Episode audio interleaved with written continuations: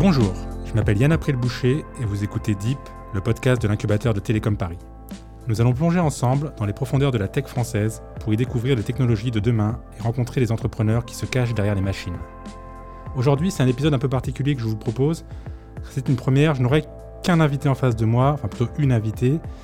Et après avoir consacré un épisode aux femmes entrepreneurs de la tech en 2021, on a décidé d'aller plus loin dans notre engagement pour plus de parité dans la tech. On va consacrer désormais régulièrement des épisodes aux portraits de femmes entrepreneurs.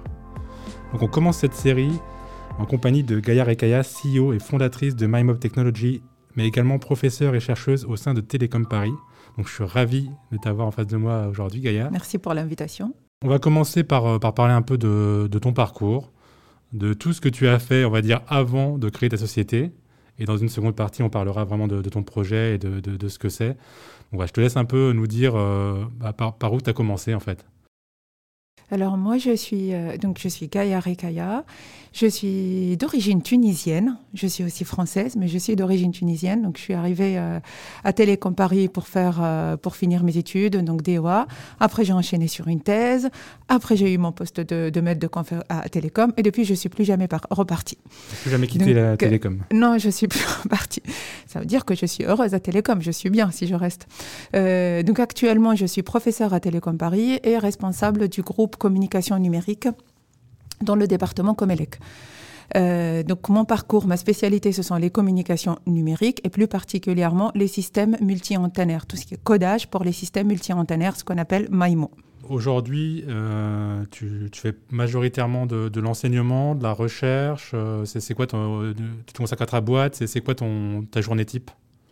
Alors euh, là, aujourd'hui, pour, pour pouvoir faire ma boîte, donc je me suis appuyée sur la loi Pacte et donc je suis aujourd'hui à mise à disposition de Télécom à 50% de mon temps pour la start-up et 50% de mon temps pour Télécom. Et je suis très, très heureuse de cette expérience parce que ça m'a. C'est la transition, elle est naturelle, elle n'est pas douloureuse. Moi, j'adore mon métier, j'adore faire de la recherche, j'adore faire de l'enseignement et ça m'a permis de concilier les deux, en fait, de, de, de pouvoir partir dans cette nouvelle expérience, mais en même temps de continuer à faire les choses que j'aime faire. Donc, dans mon métier d'enseignant-chercheur à Télécom, donc moi, je fais enfin on va dire 50% enseignement, 50% recherche. Euh, donc j'enseigne dans les, élèves ingénieurs, euh, j'enseigne pour les masters et en même temps j'ai des doctorants. Donc là actuellement j'ai quatre doctorants en thèse et le cinquième arrive aujourd'hui. Ok. Il euh, y a un truc que j'aimerais bien évoquer, ce dont tu n'as pas encore parlé, c'est les brevets. Oui. Alors, il me semble que tu as beaucoup de brevets oui. euh, en ton nom. Je voulais savoir un peu comment ça, ça se passe euh, voilà, par rapport à ta recherche, comment oui. on dépose un brevet. Alors en fait, quand on fait de la recherche naturellement, nous, on est en train de, de créer de, de, des inventions, de créer des résultats nouveaux. Donc on peut naturellement, les enseignants-chercheurs se dirigent plus naturellement à faire des publications scientifiques dans des conférences et dans des journaux, mais on a bien évidemment la possibilité de faire des brevets. Et il y a un service Valo à l'école qui nous permet de faire aussi des brevets. Alors c'est pas tout à fait naturel, c'est pas classique, c'est pas un réflexe chez tout le monde. Euh, mais ça commence à venir. Donc moi particulièrement, j'ai été sensibilisée à cette question très tôt. J'ai commencé à faire des brevets depuis très longtemps. Et moi, j'aime bien les challenges, j'aime bien les, nouvelles expériences. Alors, il se trouve qu'il y a une dizaine d'années à peu près, euh, avec l'IMT, j'ai été invitée à participer dans un montage d'un nouveau type de, pro de projet qui s'appelle les Patent Factory. Donc c'est un projet qu'on a monté avec France Brevet dont l'objectif était de continuer la recherche, mais aussi de produire des brevets, de produire une famille de brevets, un portefeuille brevet en fait. Parce que la valorisation d'un portefeuille brevet est beaucoup, c'est la stratégie en fait pour faire de la valorisation, c'est de partir sur un portefeuille, non pas partir avec un seul brevet ou deux brevets. Donc j'ai accepté ce challenge parce que bien les nouvelles expériences. Et c'était une expérience plutôt réussite parce qu'on a fait sur le premier Patent Factory, on, est, on l'a fini avec 19 brevets, 19 familles de brevets en fait, et on est reparti sur un deuxième parce que comme ça se passait bien, donc on a fait un deuxième Patent Factory avec France Brevet dans le sujet les communications optiques. Et donc, dans ce cadre, on a développé 14, euh, 14 familles de brevets dans ce cadre de, de Patent Factory. Donc, tout cela m'a amené à avoir une expérience et une approche, je pense, particulière et avec l'innovation de manière générale et une expérience assez, assez proche de ce monde, en fait. En même temps, j'ai construit un cours et j'ai proposé un cours à Télécom sur l'innovation technologique. C'est un cours que j'assure depuis 2017 et qui trouve beaucoup de succès à l'école. C'est un, un, cours qui a lieu au mois d'avril et qui ferme. J'ai mis un numéro clausus à 25 et tous les ans, le cours ferme à 25. C'est pour dire que les élèves, ils sont attirés par l'innovation, ils ont envie d'entendre et ils ont envie d'entendre ça euh, de quelqu'un, de personnes qui sont légitimes de parler de l'innovation. Donc dans le cours, je ne suis pas la seule intervenante, je monte le cours, mais je ne suis pas la seule parce que je parle de choses que je maîtrise, que je connais, mais j'invite d'autres personnes à venir parler aussi de l'innovation, de leur propre point de vue, d'apporter leur expérience et leur point de vue dans ce cours. Voilà, donc ça, c'est ce qui a fait que je me suis approchée de plus en plus de ce monde. Et euh, voilà, d'où l'idée de, à germer de la création d'entreprises. Euh, en étant dans ce cadre, en étant dans ce milieu-là, en étant avec ces expériences, l'idée a germé petit à petit de la création d'entreprises et elle a fait son chemin jusqu'à la création. Bah, tu fais la, transition parfaite parce que je voulais justement qu'on parle un peu de, de ce déclic entrepreneurial euh, qu'on entend, qu'on entend parfois.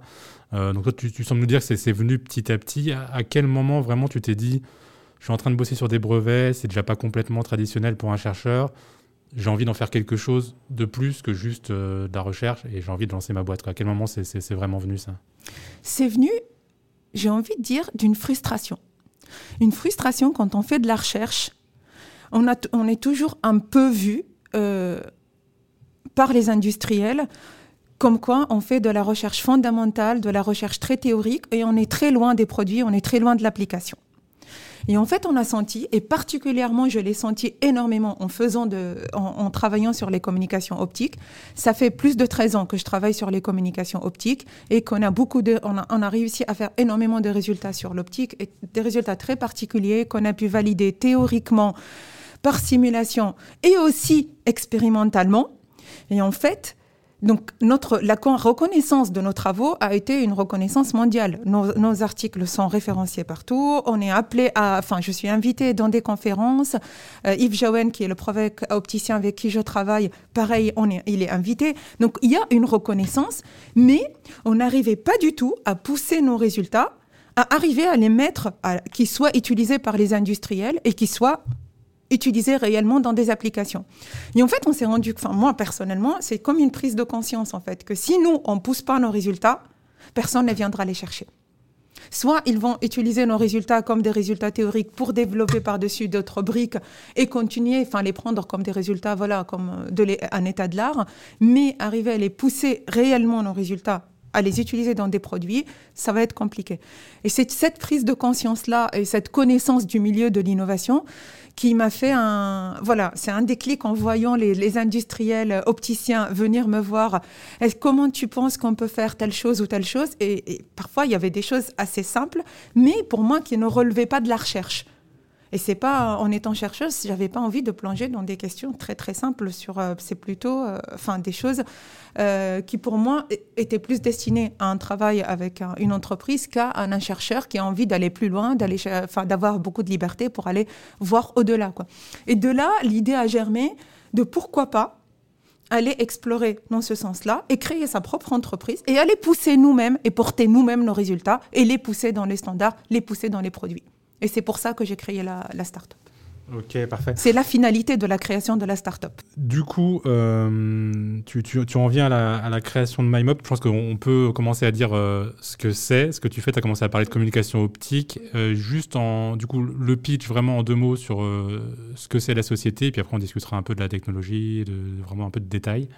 Alors, en deux mots, MyMop de technologie est une start-up qui développe et licencie des solutions de communication numérique pour les communications optiques fibrées. Ok. Donc globalement, tes clients, c'est les grands acteurs de la communication, euh, des réseaux, c'est ça? Donc, euh, euh, Alors on s'adresse à deux types de clients. D'une part, il y a les opérateurs, donc classiques, tous les opérateurs qui ont des, qui ont des réseaux fibrés et qui déploient. Et d'un autre côté, tous les équipementiers qui préparent en fait les, les, cartes électroniques, les transpondeurs et qui les vendent à ces opérateurs-là. Donc on s'adresse à, à deux types de clients. Ok. L'idée derrière tout ça, j'imagine que c'est d'optimiser au maximum euh, les transmissions de données, ce qui s'y passe euh, aujourd'hui dans, la fibre. C'est quoi la contrainte aujourd'hui qu'on a sur, euh, sur ce sujet? Alors en fait, si on regarde les fibres qui sont aujourd'hui déployées, les fibres d'aujourd'hui arrivent à saturation. Ça veut dire que la capacité maximale de transmission dans la fibre, elle est atteinte. Donc, toutes les fibres qui sont déployées, on arrive à ce qu'on appelle en anglais crunch capacity. Donc, la capacité, elle est atteinte, on ne peut pas aller au-delà. Et nous, euh, et nous tous, hein, même en tant qu'utilisateurs, on a envie de plus, de plus, de plus, de plus. Donc, aujourd'hui, sur les fibres qui sont actuellement déployées, on a un petit peu envie de pousser, euh, enfin, un peu les murs, mais dans la fibre, un petit peu pousser dans le spectre pour essayer de mettre un peu plus d'espace et de l'optimiser encore plus. Donc, les solutions de MIMO Opt permettent, entre autres, d'augmenter les débits dans les fibres actuellement déployées. Et ceci, c'est en passant par une, optimisation, une meilleure utilisation du spectre. C'est en fait, ça revient euh, techniquement à dire, on a des canaux parallèles en utilisant plusieurs longueurs d'onde dans la fibre. Aujourd'hui, on est obligé de laisser un intervalle de garde entre les longueurs d'onde pour qu'il n'y ait pas entrelacement entre les canaux. Donc, avec les solutions de codage MIMO-Opt, on peut rapprocher les longueurs d'onde. Donc, on enlève cet espace qui est perdu. Et en les rapprochant avec nos solutions, on permet de les séparer de nouveau et de récupérer de très bonnes performances. Donc, on augmente les débits tout en garantissant de très bonnes performances. Donc, on s'adresse aux fibres qui sont aujourd'hui déployées, mais on s'adresse bien évidemment aux fibres de demain. Une fibre, il faut savoir, elle a euh, une durée de vie de l'ordre d'une de, vingtaine d'années mais le déploiement des fibres coûte extrêmement cher. Pour redéployer les fibres, il faut attendre que les fibres d'aujourd'hui, vraiment, on n'arrive plus à les utiliser. C'est pour ça qu'il faut encore continuer à les exploiter jusqu'à la fin.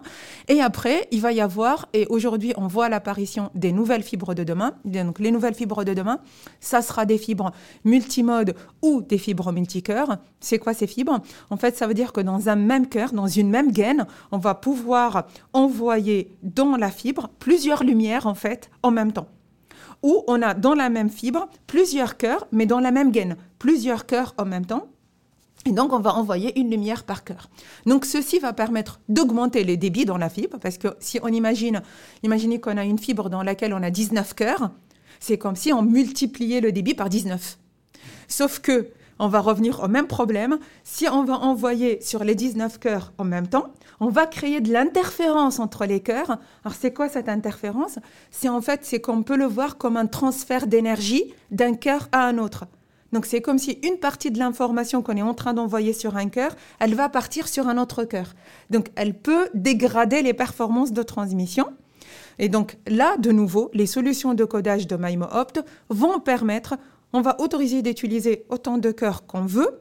Et là, avec notre, nos codages, nos solutions de codage, on va pouvoir enlever cette interférence entre les cœurs. Donc, de nouveau, utiliser de manière la plus optimale possible les nouvelles fibres à déployer. Et là, il y aura une question énergétique à, traiter, à optimiser, parce que là, on aura beaucoup de degrés de liberté, bien évidemment, beaucoup plus de ce dont on n'a pas besoin. On a besoin euh, pour demain, parce que les fibres, quand on va les mettre, leur durée de vie va être encore de 20-30 ans. Donc, du coup, on va pas, si on met une fibre de 19 cœurs, on va pas tout de suite utiliser les 19 cœurs, mais il faut euh, dimensionner, optimiser, savoir utiliser aujourd'hui et avoir ce degré de liberté ouvert pour pouvoir augmenter et augmenter encore plus les débits.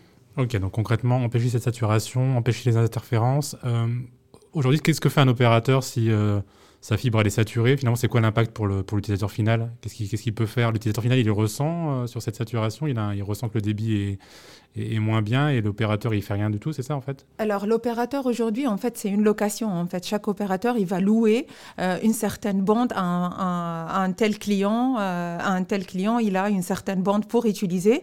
Et quand on arrive à saturation ben voilà enfin c'est juste comment rediviser comment redistribuer la bande. C'est un budget en fait comme un budget qui est limité qui est fixe. Et aujourd'hui toutes les recherches qui se font majoritairement ils se font sur cette bande là comment optimiser la bande? Comment améliorer les performances? Sur la bande. Donc aujourd'hui, on peut Enfin, il y, a des travaux qui permettent de rapprocher les bandes, comme j'avais expliqué tout à l'heure, rapprocher les longueurs d'onde, mais euh, en termes de performance, on perd un petit peu. Donc, on sacrifie quelque chose. Donc, nous, ce qu'on dit avec MIMO Opt, c'est on optimise la bande, mais on ne perd pas en performance. Donc, si on ne perd pas en performance, on n'augmente pas l'énergie qu'on va injecter dans la fibre. Donc, on reste énergétiquement bon. Et il faut, ce qu'il faut savoir aussi, c'est qu'aujourd'hui, on commence à avoir euh, des grands euh, industriels qui déploient leurs propres fibres, donc comme Google et Facebook. Donc eux, ils veulent plus utiliser les fibres qui sont déployées et, dans lesquelles ils vont avoir une location d'une bande ou d'une partie. Ils veulent déployer leurs propres fibres. Ça, c'est récent, ça hein? C'est récent, c'est depuis 3-4 ans. Ok. Euh, aujourd'hui, ça, en est où dans, l'entreprise d'un point de vue opérationnel? Vous êtes à quel, à quel stade?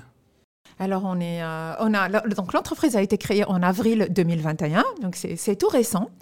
Euh, mais elle a été, elle a été, enfin, elle a maturé, je pense, dans ma tête et dans mes actions deux années avant. Donc, c'est, ça n'a pas été créé du jour au lendemain, en fait. Maïmon Opt, ça a été mûrement réfléchi.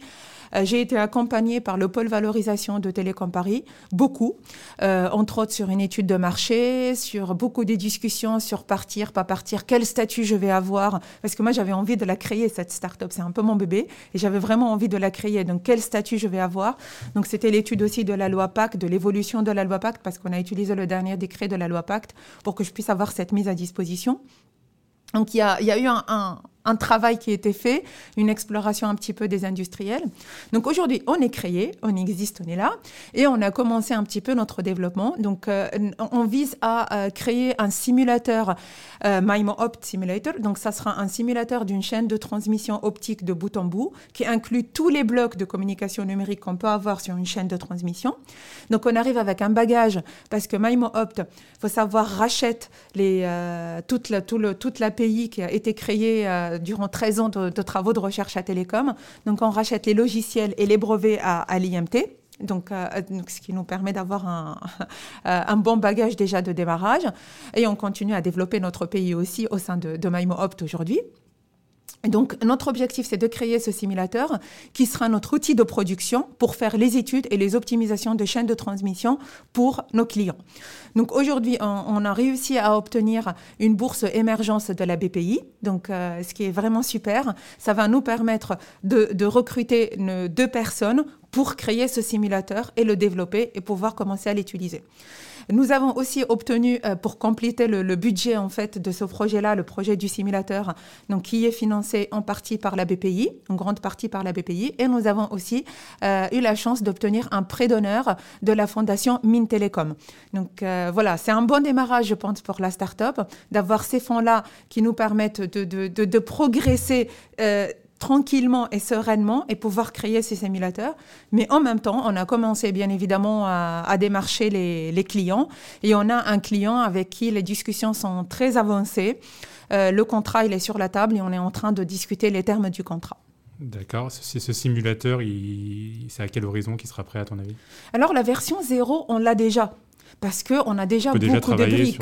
Ah oui, non, on est opérationnel. C'est pour ça qu'on est déjà en train de discuter avec le client, parce qu'on a, en fait, on, sort avec un, bagage de 13 ans de travaux de recherche, donc on a déjà beaucoup de briques.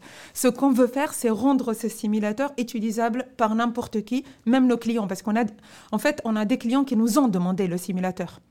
Ils nous ont demandé est-ce que vous avez un simulateur? Est-ce qu'on peut avoir accès à ce simulateur? Est-ce qu'on peut avoir accès à quelques briques du simulateur?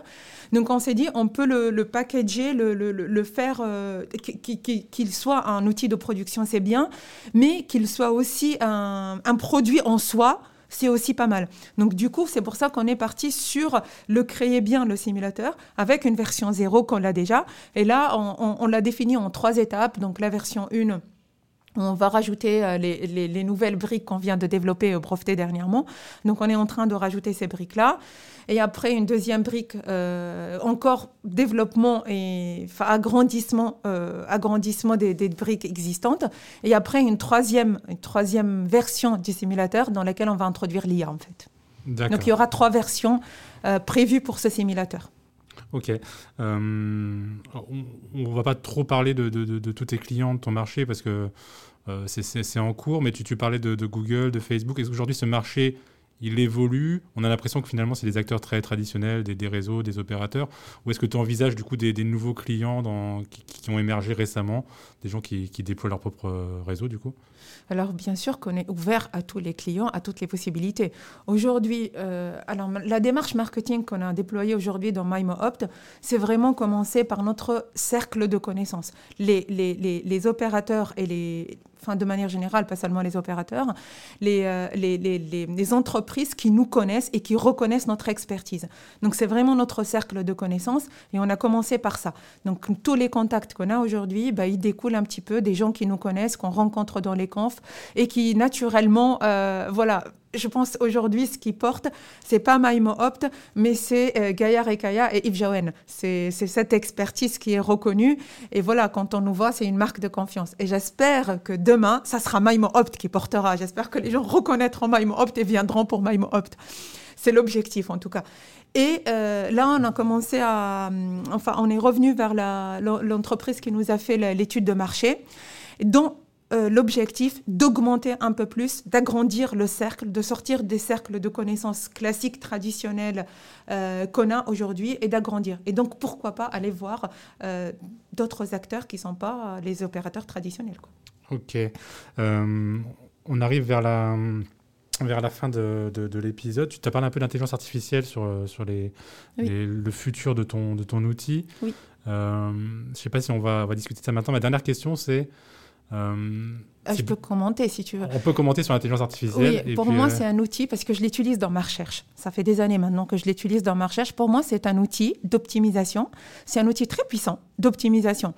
Mais ça reste un outil je le vois pas. Moi, c'est pas mon sujet de recherche et c'est pas, c'est pas, c'est pas, je le vois pas comme un sujet de recherche en soi dans lequel je vais me diriger. Mais je vais l'utiliser comme un outil d'optimisation qui est très puissant et qui peut donner des réponses à quelques problématiques particulières euh, qui, euh, théoriquement, avec, avec des mathématiques, on n'arrive pas réellement à résoudre parce que parfois on a des, des, problèmes d'optimisation à plusieurs variables où on a du mal à, savoir si la solution qu'on obtient, euh, on est où par rapport à optimale. Quoi. Et donc, l'intelligence artificielle, c'est là où elle devient vraiment utile et elle peut nous donner des réponses. Et c'est dans ce sens-là que j'ai envie de l'utiliser parce que je vois des problématiques dans lesquelles je pense l'utiliser pour faire des optimisations très importantes et très sympathiques pour l'optique. Oui, c'est un sujet transversal et c'est souvent aussi la réponse à cette dernière question que je pose qui est, un peu plus, euh, on va dire, large euh, que, ton sujet de recherche. En gros, est-ce que toi, tu as une technologie un peu d'avenir du futur qui, qui t'intéresse vraiment, que tu penses être vraiment l'avenir et, à l'inverse, est-ce qu'il y a des, technologies aujourd'hui qui, t'inquiètent un peu, qui te font un peu peur Alors, on a parlé de biotechnologie, on a parlé de blockchain, on a parlé de plein de choses dans ces épisodes. Bah, c'est pour élargir un peu ce, sujet. Euh, du coup, est-ce quelque chose qui te fait peur, quelque chose qui t'excite un peu sur, sur la tech euh, Moi, ce qui m'excite le plus sur la tech, c'est tout ce qui provient de la théorie des maths. Est-ce que moi, moi, moi, personnellement, j'utilise énormément les maths dans ma recherche, j'utilise beaucoup d'algèbre dans ma recherche. Et c'est très, enfin, c'est quand on sort des résultats euh, avec des, fondements mathématiques très forts, on se rend compte combien les mathématiques sont forts et combien le résultat final est joli en fait. On arrive à construire des choses super jolies en utilisant des, des outils mathématiques très très puissants. Et en fait, mais ce qui est très, le plus joli dans tout ça, et c'est ça ce que je veux communiquer, c'est que même qu'on utilise des outils mathématiques et qu'on fait des choses très théoriques, au final, le résultat qu'on obtient, ce qu'on va vendre au client, c'est une petite matrice ou quelque chose qui est très simple d'utilisation. Donc ça, ça, ça n'appartient qu'à nous comment on est arrivé au résultat. Ça, ça ne peut que nous renforcer sur la façon, la solidité de notre résultat, son optimisation, euh, euh, comment le, généraliser. Donc ça, c'est pour ça que c'est fort mathématiquement, mais au final, son utilisation reste extrêmement simple. Et c'est ça ce qui est joli en fait en mathématiques. On maîtrise les choses, on sait ce qu'on fait, on sait comment on peut aller au-delà, comment généraliser, et ça c'est très beau. Ça j'adore. Enfin, mais c'est ma partie à moi. Non, mais tu es la première personne qui nous parle un peu de maths théorique fondamentale dans la partie un peu euh, du futur, mais c'est super intéressant. Et du coup, la partie un peu plus euh, inquiétante dans les nouvelles technologies Il y a des choses qui te... Non, il n'y a rien qui m'inquiète. Moi je, suis très ouverte. Euh, enfin, je pense qu'il faut laisser toutes les libertés. Et avec un peu d'intelligence euh, humaine, euh, que j'espère bien, hein, elle, elle, est là, je pense qu'on peut aller que de vers de belles choses et de créer de belles choses. Et... Mais par contre, il n'y a pas de limite. Quoi. Juste un peu d'intelligence humaine pour faire des bonnes choses. C'est tout. Bah écoute, je te remercie beaucoup. C'était vraiment un plaisir de, tester ce nouveau format avec toi. Alors bah, déjà parce que je trouve que ton, ton parcours est véritablement inspirant pour euh, toutes les femmes et même les hommes d'ailleurs qui veulent se lancer dans la science fondamentale, dans l'entrepreneuriat, dans la tech. Et aussi parce que je pense que le projet que tu portes, c'est une véritable innovation de rupture sur un sujet qui nous concerne tous, parce qu'on regarde tous beaucoup Netflix ou d'autres d'autres plateformes. voilà, je, vous dis, je vous dis à très bientôt pour un nouvel épisode de Deep. Merci Yann.